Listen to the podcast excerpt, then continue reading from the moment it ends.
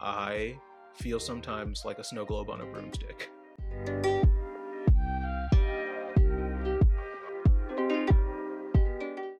Uh, where basically what's happened with a lot of these goals as they've played out in reality is that I've become so hyper attentive on certain sets of goals as opposed to others that those goals become just like super pristine and the rest of the you know the hotel burns effectively you know what I mean? it's just like the the the broomstick is like a very fragile base of disciplines where if it gets knocked over the snow globe comes crashing down because as it's played out i've felt like i need to dedicate my life to software because software is a very very young field it hasn't come without cost uh, you know desperately single pretty out of shape you know what i mean? Terrible sleep schedule uh, terrible dietary habits uh, yeah. What's something in the um, you know in recent history let's say in the last few months uh, where you chose your craft you chose your snow globe you chose this like future that you're trying to build towards over something that is more mundane more of the broomstick that now in retrospect you were like you know what i probably should have probably should have chosen the broomstick in that moment you know i think this happens goddamn near every day two, uh, two times a day first is meditation in the mornings i generally am better off well three times a day meditation in the mornings. I put in my little journal that I'm going to meditate. I use Cal Newport's time block planner. Highly recommend that too. If you want to put a link to that in the chat, it's fucking awesome. It's changed my life in a lot of positive ways. Uh, so I use Cal Newport's time block planner. One of the things that I write in my like kind of like habit box of things that I want to accomplish every day that are don't really like fit as like a as a like a dedicated task is to meditate in the morning. Uh, and dude, the amount of excuses that I come up with to skip doing that is insane. Sometimes it's work. Sometimes it's just like I, I just start watching YouTube first thing, and then I just am like, well, now I'm hungry, and then I go eat, and then I just never get around to it. Um, so that's the first one. The second one is reading. You know, there's a, a notion called like revenge bedtime procrastination. I, I suffer from that. I definitely will put off work earlier in the day, and then around like seven or eight or so, feel this burst of energy that's like do all the work that we planned on doing this morning and then i just do it and then the problem is that like i get done around 12 and i'm like okay now it's time to chill. So i don't actually get time to read uh, which is you know point two but i usually feel better the days that i read. Like the days that i read a lot like more than an hour i feel a lot more at peace than the days that i don't. And then third is my sleep and uh, the same basically conversation happens where i'm up at 12:30 and I'm like, okay, I'll just watch videos for half an hour, and then it's one, and then I'm like in the middle of like either a Netflix show or like sometimes reading too. You know what I mean? Again, sometimes I'll revenge procrastinate reading, and then uh, and then it's two, and then it's three, and I'm like, fuck, I did it again. You know what I mean? Right? And sorry for swearing. I don't know if this is a swearing podcast, but like, yeah, you can swear. Uh, it's fine. okay. Um, and I think that like that's something that happens day in day out you know what i mean that's like a that's a snow globe situation and the reason i don't want to describe it is that is that when i actually look at the time block planner for the things that i've set out to do in terms of my coding and writing always a success um, but it's led to some really not i wouldn't say devastating downstream effects but it's led to some pretty gnarly downstream effects with my exercise habits dietary habits and social life too where like the things that i could do when i was 23 just because I had a better body uh, are not the case when I'm 29. And it's not like I'm that much older. it's just that I haven't been paying enough attention to my body, and I've been I've been leveraging on credit so much of my youth uh, to chase after the snow globe that uh, the things that I, I, just can't do that I used to be able to do when I was 23. And like that sucks, you know what I mean, right? Because again, I'm not old. I'm I'm almost 30, and uh, you know I, I feel like that's been a big failing on my part. I love that you have already conceptualized this um, as a snow globe on a broomstick because you understand that the snow globe is in jeopardy. Like the effort that you put into the snow globe only is worth it if it stays intact and it's on shaky ground right now. Um, I was going to ask what is the thing that is preventing those things from being integrated? I think you started to answer that. You started to talk about silence and being alone with oneself. Is that, you think, the primary thing? Um, I'm really curious about that. And also, what are the other things? Um, because, yeah, to reiterate, you have you've intellectually understood that these things are integrated and that one must sit on the other. But when it comes time to do that, it's hard to do that. So I want to understand more of the fine grained mechanics of what is happening in those moments. Um, and yeah, why don't you start more with the silence piece, and then and then let's see where it goes. You know, to tell you the truth, it just feels like it's like that one room in your house that you don't clean up at all, and then you see it and you just get so overwhelmed the second you go in there that you just fucking turn around. You know what I mean? Right? You dip. And I know that you got to get in there. You got to really kind of declutter the room. You got to just fucking deal with the suck because that room is never going to get clean by itself. It sounds like opening the door and seeing that dirty room feels like losing to you. If you can win at your goals, you can lose at your goals the act of cleaning that, it feels like losing. Um,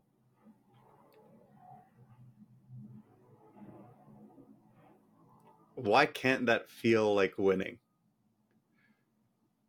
When it comes to health in particular, the house is always on fire by virtue of us being mortal creatures. It's just like, can you contain the bonfire that's burning down the house? Everyone's got a clock. And I feel like, you know, sometimes the fire is just in a corner and it's kind of like not bothering anybody and you kind of like pour water on it, which is like eating healthy and going to sleep on time and exercising and stuff like that. But you can't put out the fire. The fire cannot be put out. It's impossible to put out the fire. How do you feel towards your past self for putting your present self in this situation? When I'm in my zone, I really like that person. I really like the person who's flow stating. I really like the person who's creating zero to one code. I really like the person who came up with ChatGPT MD and BHOV and stenography and a bunch of other things that I've built. I'm really proud of the person that like when I go to my blog and hit the random button and just like scroll through the stuff that that person's done, I'm like this guy kicks ass. I really like that guy. I don't like the guy who's basically a shut-in to support the other guy. Again, like when I was 23 or 22, I wasn't the same dude. Like I didn't really have the same goals. I was very social. Obviously, 23 year olds are more social than 30 year olds, and nobody would ever discount that. But I felt like I was kind of engaged with the world as opposed to my world.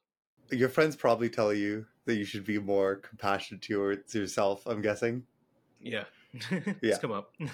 I'm gonna I'm gonna reiterate that. I'm not going to I'm not gonna um uh, I'm not going to like rest on that or or stay on that long.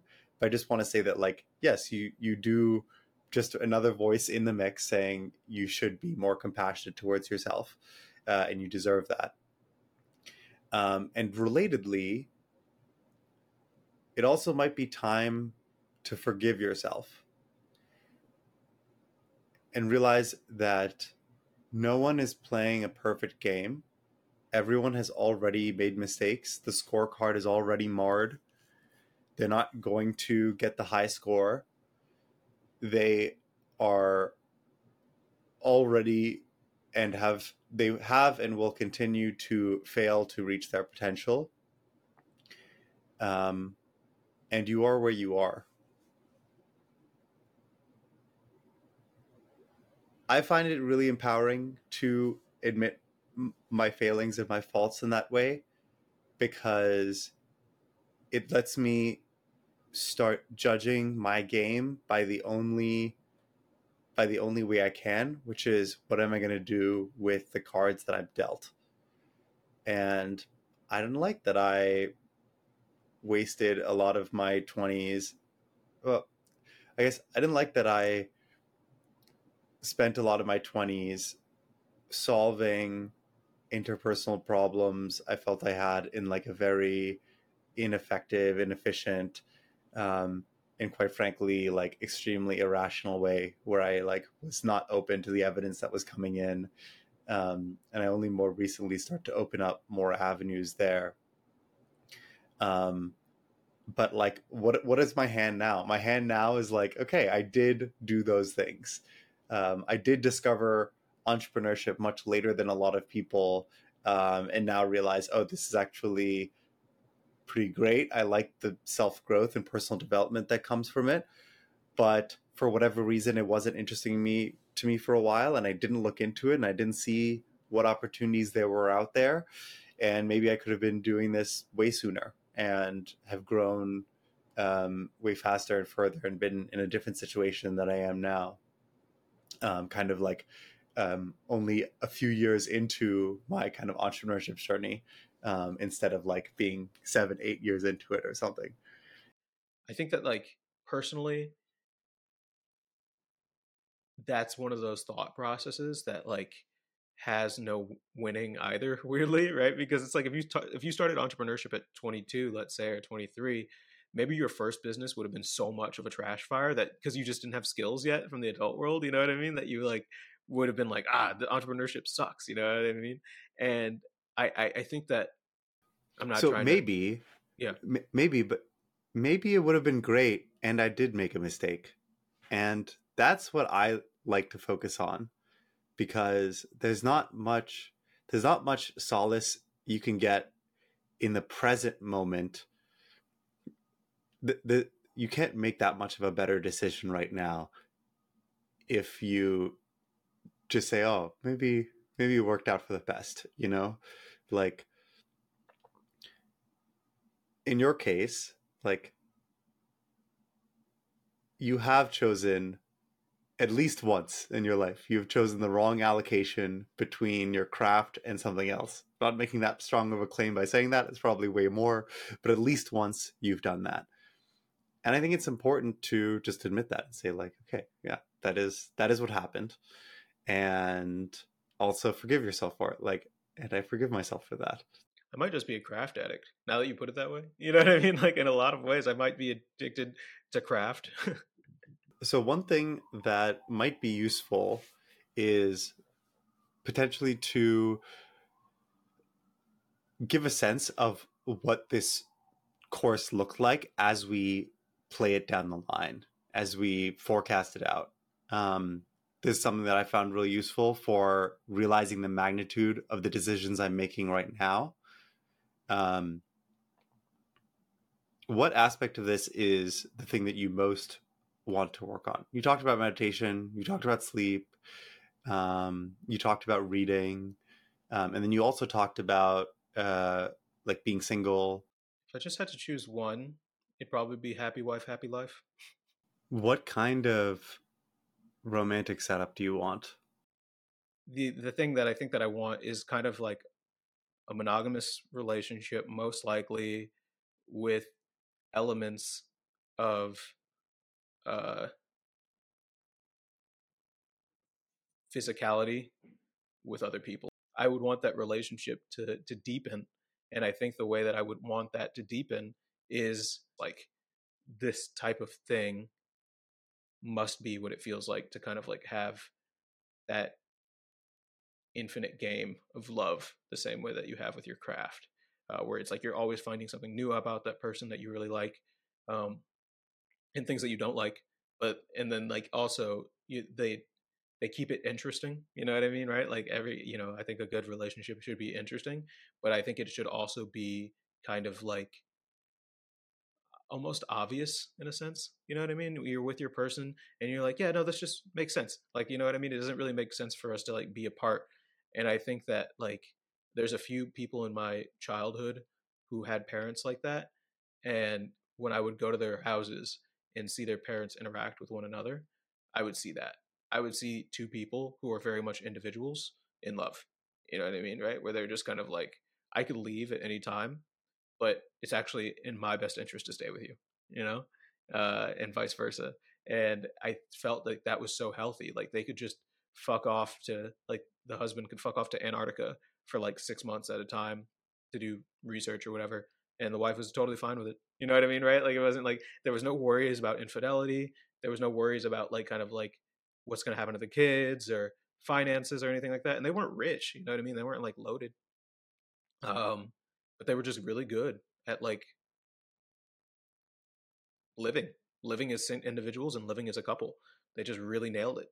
and I just feel like I want that too. You know what I mean? I looked at that and I was just like, wow, you don't have to sacrifice your individual individuality for a couple, but you also don't have to sacrifice a couple for your individuality. Where would you say you are uh, on this journey?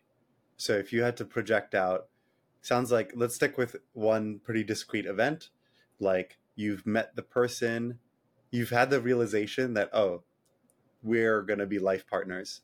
You know, I know we didn't talk about marriage as a contract or whatever, but I think it's irrelevant for this. Just you have that realization that okay, this is the person. Um, how far away do you, think you are from that?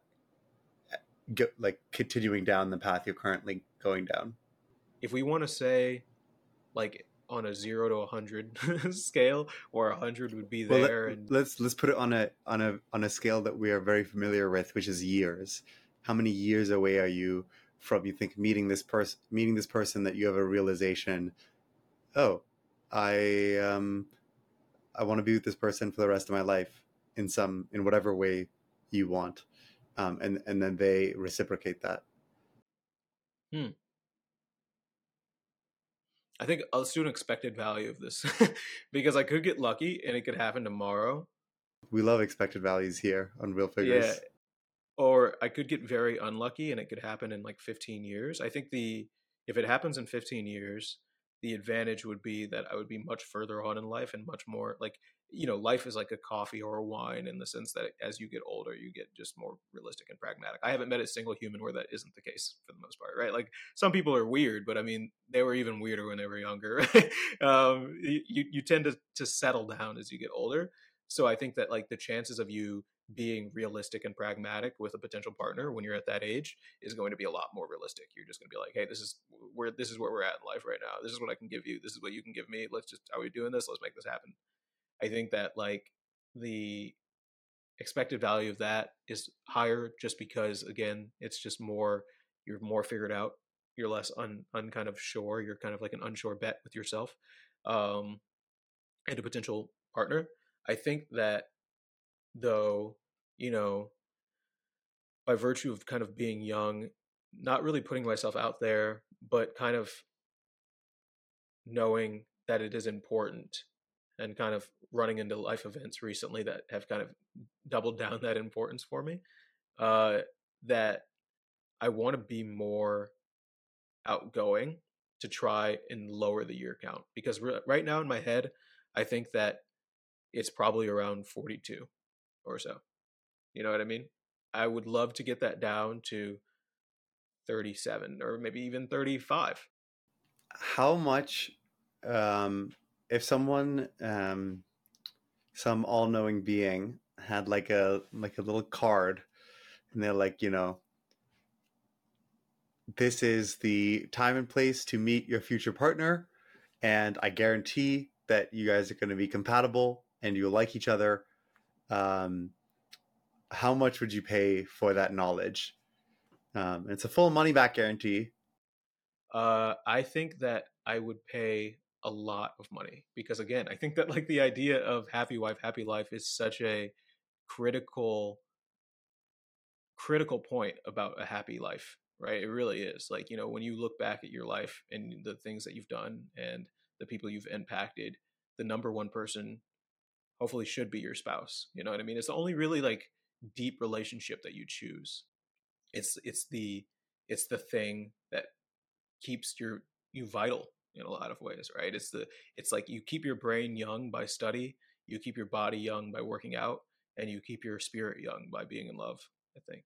And the value of keeping my spirit young through being in love would be basically a priceless thing. I think. Uh, so I would pay a lot of money. The reason I ask is because none of these things sit in a vacuum and they have implications for other of your actions. I totally agree with you, by the way, on how valuable this is. I think that many people should be willing to spend a lot in order to make this more likely. Um, so you said, you know, priceless. You know, I'll take that to mean like if you could be with your loved person, you wouldn't mind starting over